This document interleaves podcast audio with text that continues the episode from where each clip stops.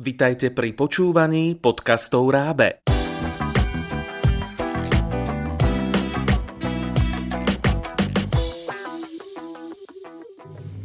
V sídle nakladateľstva Rábe Slovensko vítam Juraja Mesika, odborníka na ekológiu a analytika globálnych trendov. Ste jedným zo šiestich spoluautorov brožúry Dialog generácií a čo si navyše. Budeme sa spolu rozprávať o tomto diele, ale aj o korone ako takej. Tá je hlavnou témou už spomínanej knihy. Dobrý deň, Prajem. Dobrý deň. Váš príspevok v diele Dialog generácií sa stal prológom knihe a poukázal na súvislosti, ako koronakríza ovplyvnila globálne zmeny. Dotýka sa ekológie, politiky i sociológie. Ako by ste predstavili dielo zo svojho pohľadu poslucháčom?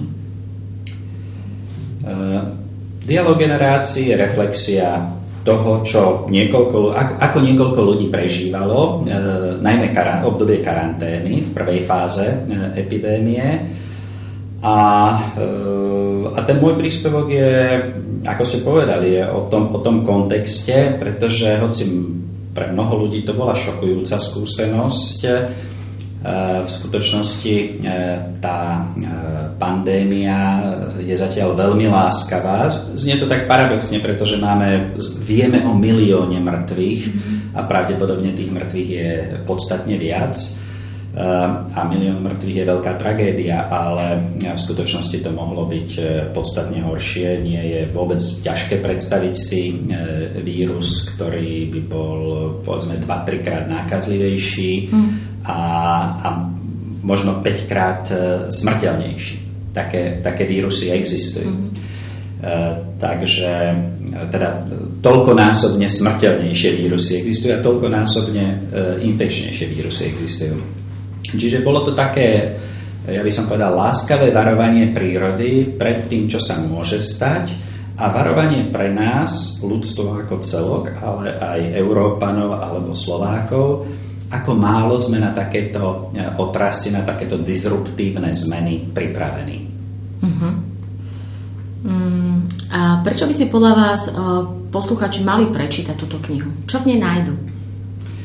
No, e, nájdu v nej možno e, podobnosti s tým, čo prežívali oni, a nájdu v nej aj úvahy o tom, ako, ako inak sa tie veci mohli e, odvíjať e, a ako sa raz v budúcnosti môžu odvíjať. E, a keď budeme pripravenejší na nejaké riziká budúcnosti, tak ich budeme schopní zvládať lepšie a keď zostaneme nepripravení, ako sme boli nepripravení na túto pandémiu, tak sa to môže odvíjať horšie.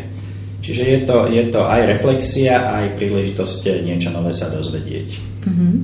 Tu asi narážate na tú myšlienku, vy to spomínate aj v knihe, v vašom príspevku, uh, schopnosť prekonávať krízové situácie.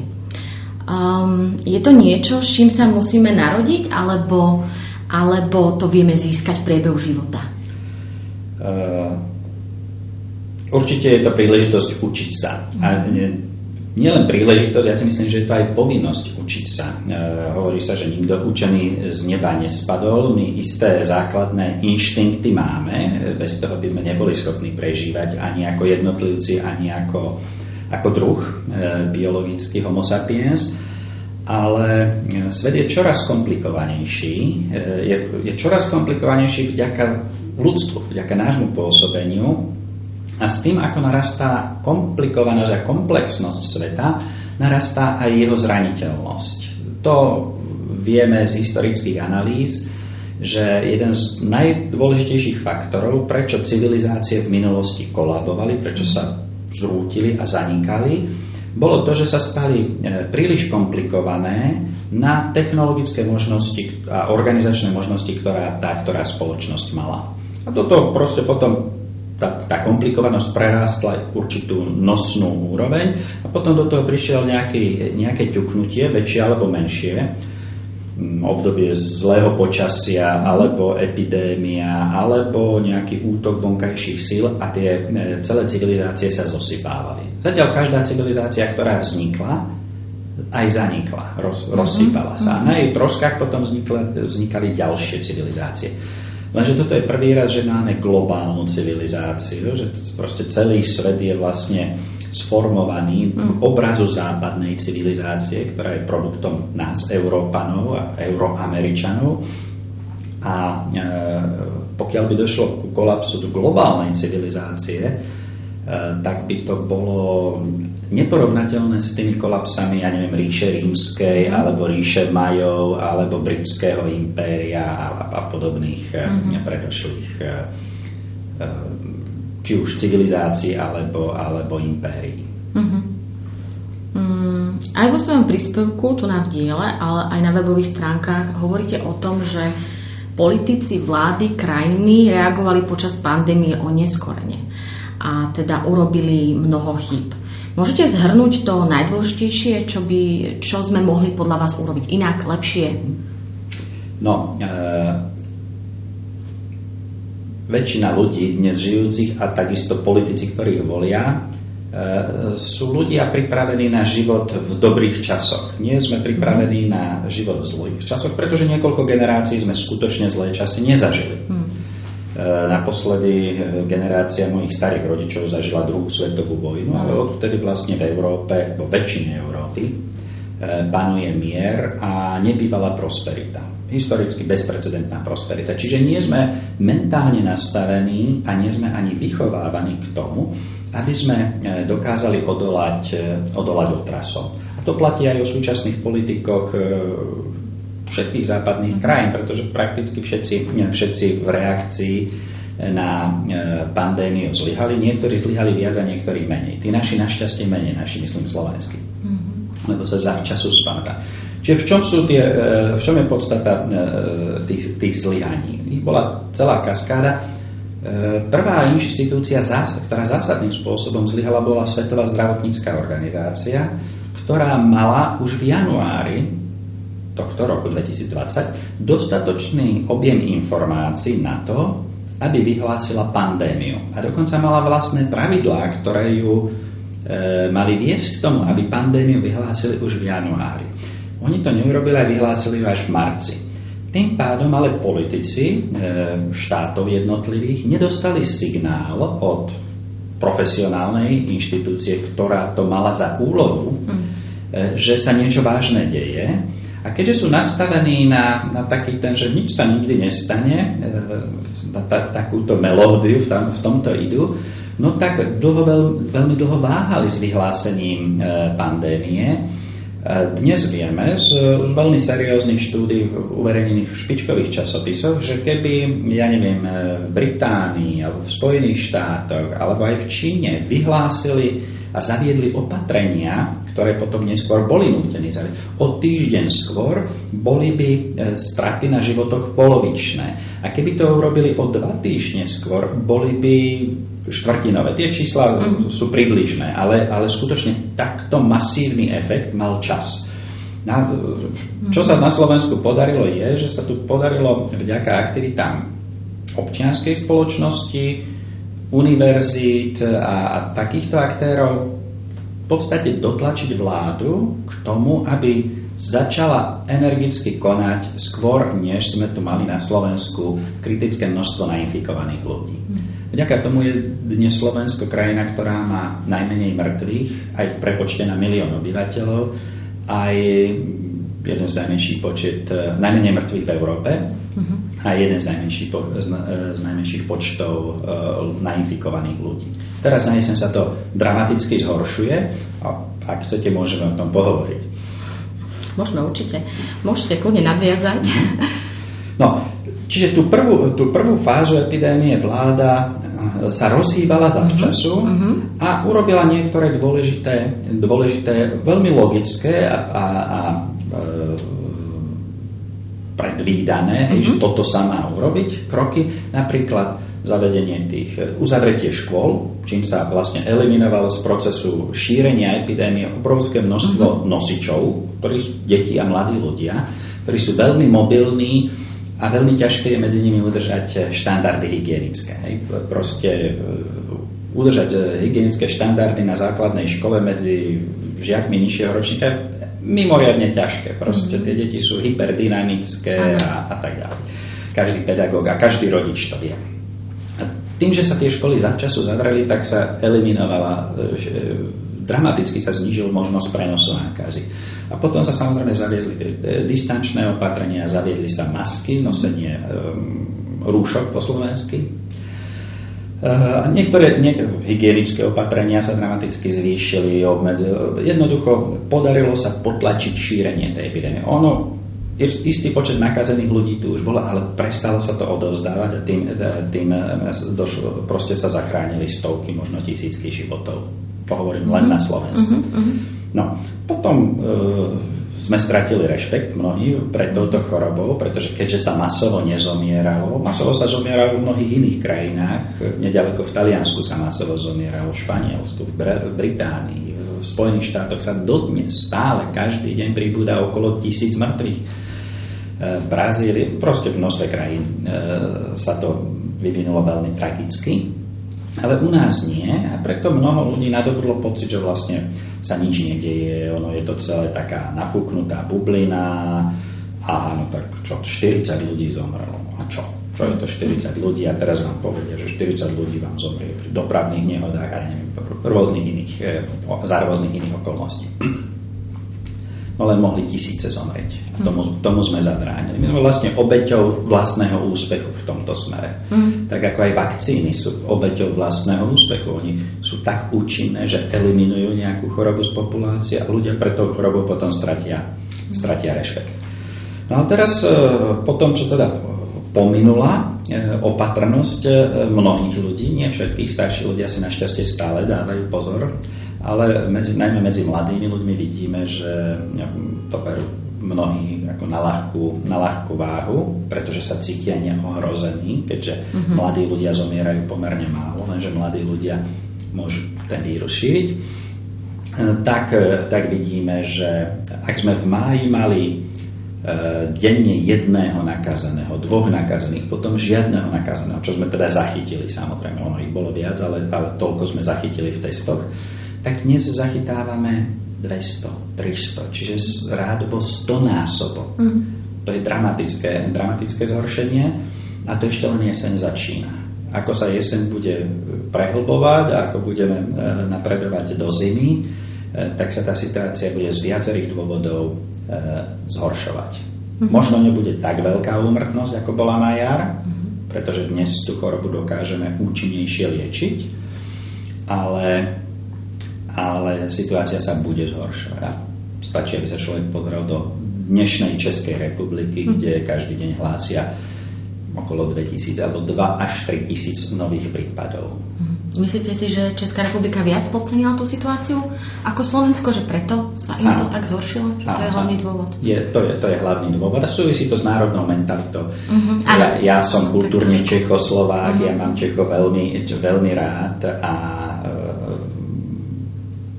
a, a, ale aj rozumiem im a dokážeme aj, aj teda kriticky vnímať a, a vieme, že medzi mentalitou Slovákov a mm-hmm. mentalitou Čechov sú isté rozdiely a e, v takomto kontexte mm-hmm. epidémie e, sú na tom Slováci lepšie, lebo mm-hmm. jednoducho sme, sme trochu opatrnejší, máme väčší rešpekt voči prírodným silám, a to je dané aj prostredím, v ktorom žijeme. Tie mm. slovenské hory, z ktorých väčšina Slovákov pochádza, sú, dokážu byť hrozivé. Mm. Tá česká krajina je zemský raj na pohľad, mm. tá nie je hrozivá. A aj Češi sú, e, sú takí, e, majú menší rešpekt voči, mm-hmm. voči silám prírody. Mm-hmm.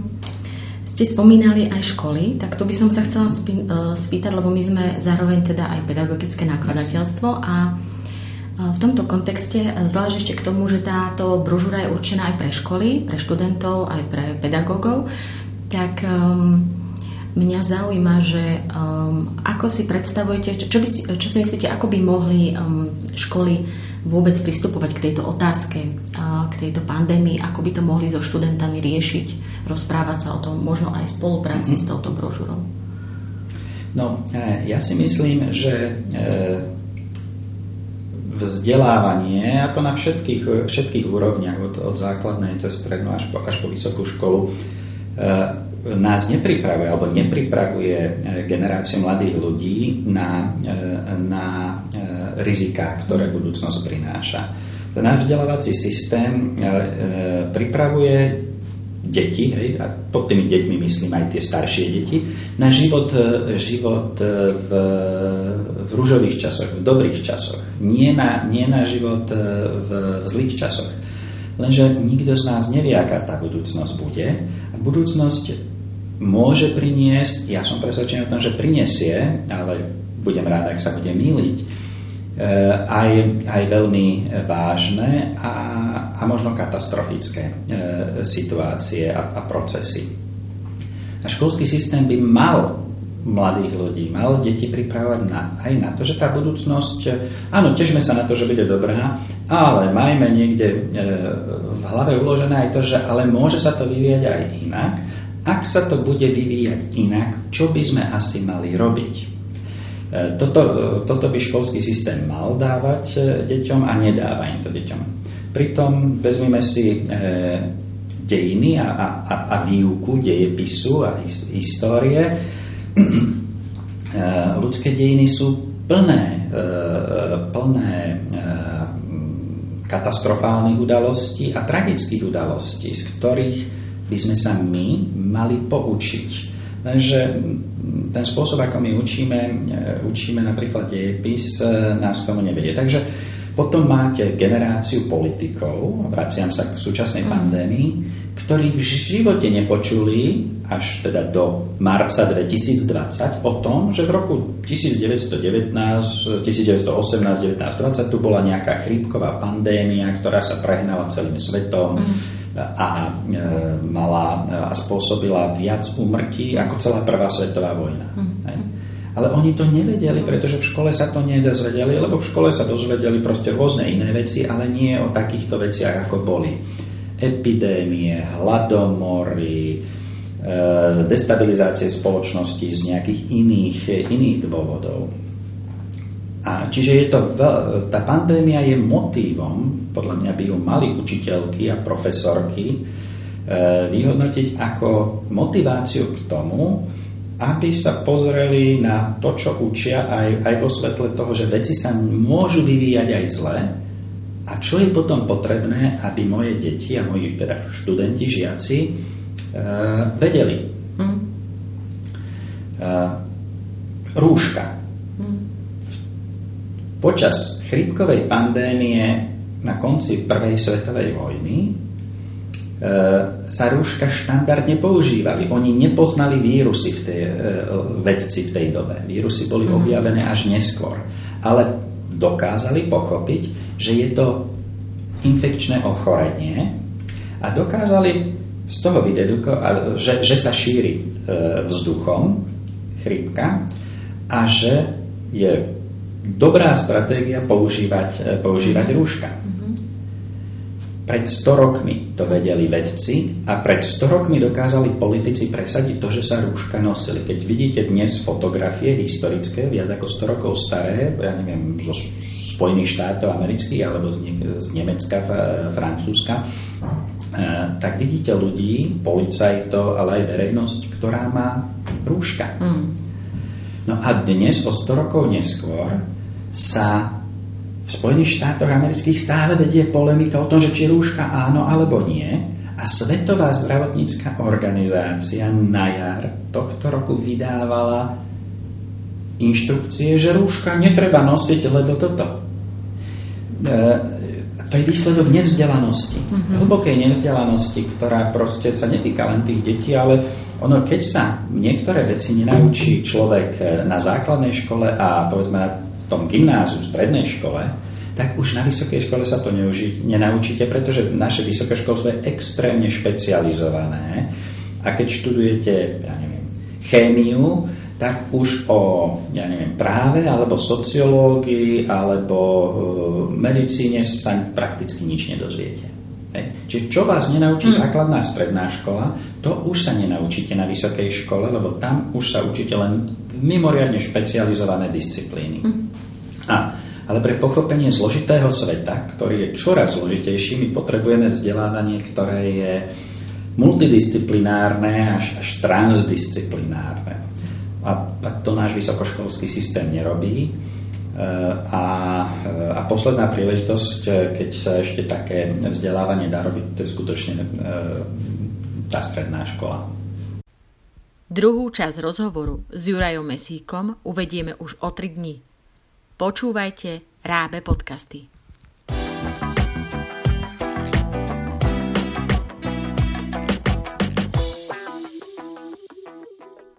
Pripravilo pre vás Rábe, partner pre vzdelávanie na Slovensku.